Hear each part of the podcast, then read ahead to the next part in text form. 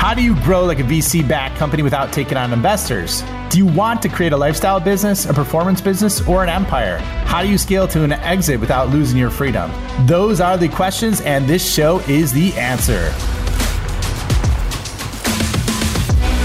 What is up, everybody? This is Ryan Staley here with the Scale Up Show.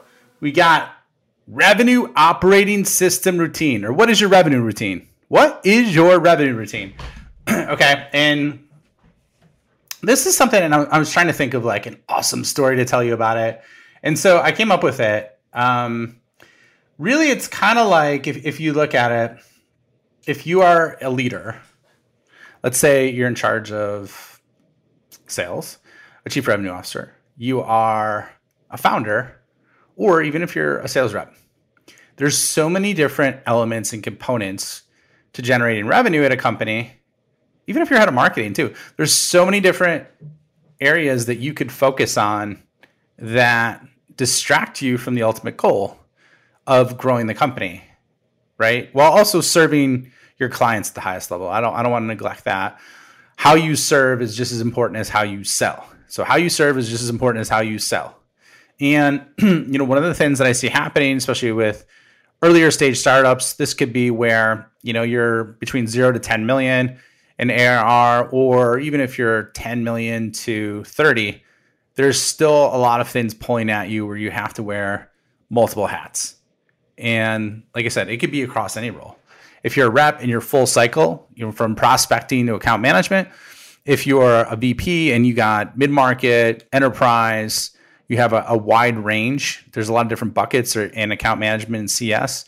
Or if you're a founder where you're trying to lead your company into the promised land and prove that there's product market fit with what you do and gradually add on sales folks that will help you scale and move up market in terms of creating consistent, repeatable, scalable revenue. And so why I want to walk you through this is because of all those elements before is hey, if you look at light, let's look at light. A light can can generate two different things. If it's incandescent light, it's just it's lighting up the room, right? Just it it, it provides you value when it's dark. Or if the light is focused, it turns into a laser and can cut through steel.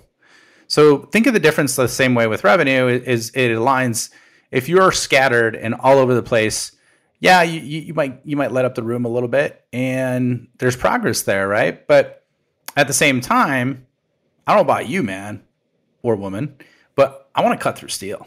You know, I want to have that laser focus, the same light that is just basically allowed for enable you for reading can literally cut through a steel pipe.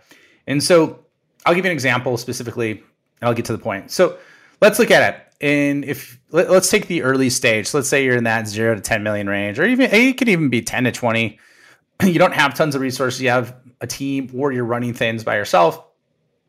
If you look at it, there's the demand gen or the prospecting there's if you look at all the elements of, of what creates revenue right? There's the demand and that's that could be created from marketing or that could be created from sales if it's an outbound effort. So that's one aspect. Then you have the actual sales process. So if you're the founder and you're you're leading sales then you're going to be actually doing this work.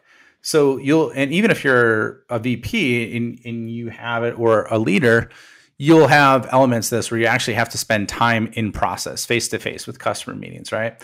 So that's in meeting execution. So you got prospecting, which is either outbound or demand gen. Then you got time and process. Then you have what I call strategy, which is often ignored. And that's how do you increase the speed of the cycle? How, and these are for individual deals, right? Like strategy and deal management. How do you get to the higher level that you need to for authority? How do you create faster progress in the account? What's your relationship strategy in terms of connecting with multiple stakeholders and developing those relationships? Okay and so those are like the three core buckets to start.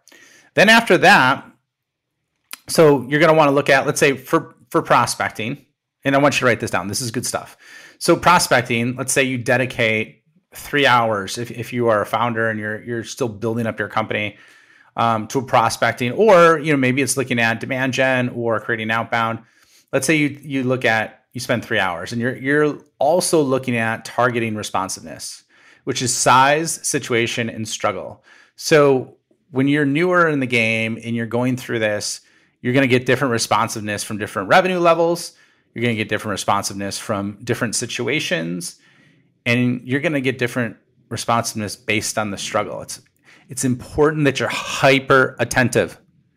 Listen to me. I'm grabbing you. Like, listen to me. This is really, really important. Hyper attentive to this because once you develop your targeting, it becomes super simple. I think I'm going to do a whole ep- separate episode on this actually because it's it's that important.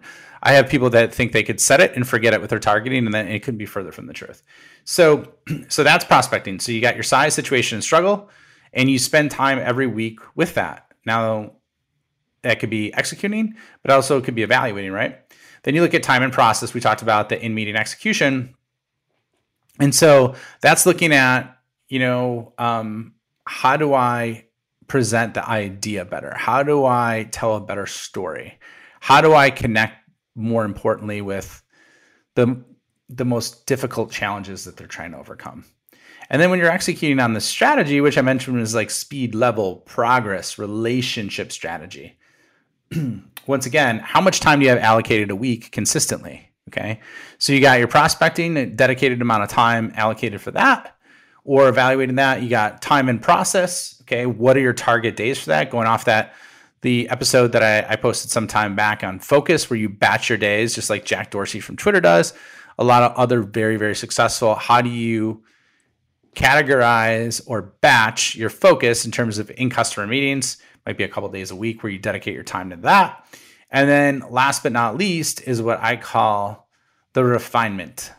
Okay. And so this is looking at everything that we just talked about collectively across the demand gen, the sales process, the conversion percentage, the speed, the pipeline by stage, and constantly evaluate it by stage, by size, by revenue in the strategy and find out and look at the metrics on how you can improve those.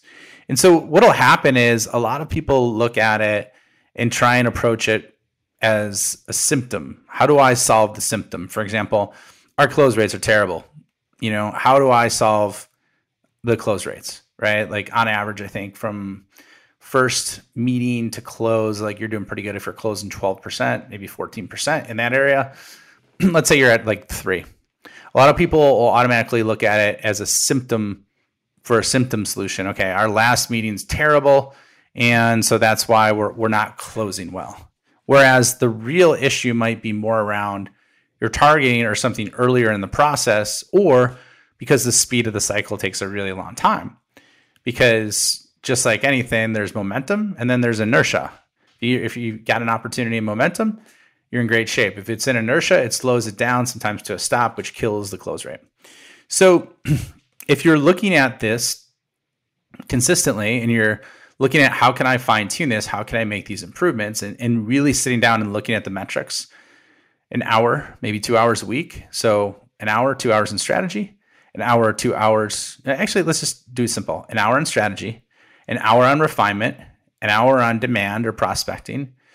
And your in process time is probably going to be the longest if you're earlier involved because you're going to need to help close those deals. So I would batch those in a day. So by effectively attributing maybe three to five hours on the prospecting, on the strategy, and on the evaluation of improvement or optimization, and then on top of it, time for customer customer meetings.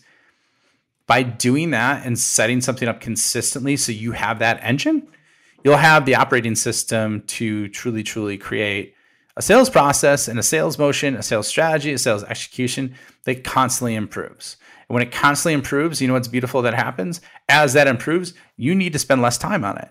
You can be more effective. You can get deals that are they're twice as big with half the amount of time and half the amount of effort. And if you could do that, then you can spend more time on your product. You can spend more time on hiring. You can spend more time on leadership. And it's transformative to an organization. So I know this is hyper, hyper simple. For some others, this might be like, oh, wow, that's mind blowing. But in reality, what I'm trying to do is just lock down what your revenue routine is for the week, factoring in strategy, factoring demand, factoring sales process, execution, and optimization. So Super happy you checked this out. This was a quick one. Wanted to drop some tactical takedowns for you. So if you liked it, enjoyed it, please rate and review the show. Would really, really mean a lot to me. Share it on social or just, hey, tell a friend. Hey, this Ryan guy's not so bad. He does some good stuff. He puts some good, good, good content out there. And um, last but not least, if you want to hear something, just reply to my weekly email that I send out. I love your feedback. I love you. I appreciate you. And thanks for being here with me on the show.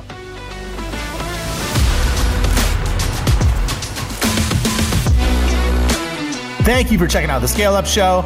My mission in life is to help founders and revenue leaders avoid all the pain and suffering in revenue growth so they can flip it and create a life of their own design. So if you enjoyed this show, please like, review, share it on social, and more importantly, just share it with a friend. Share it with someone that you think could learn and benefit from what you heard on today. But the more we get the message out, the more people we could help, the bigger the impact we make, and the bigger the community gets, which helps everybody. So once again, thank you for being a loyal listener. I appreciate you and look forward to seeing you on the next episode.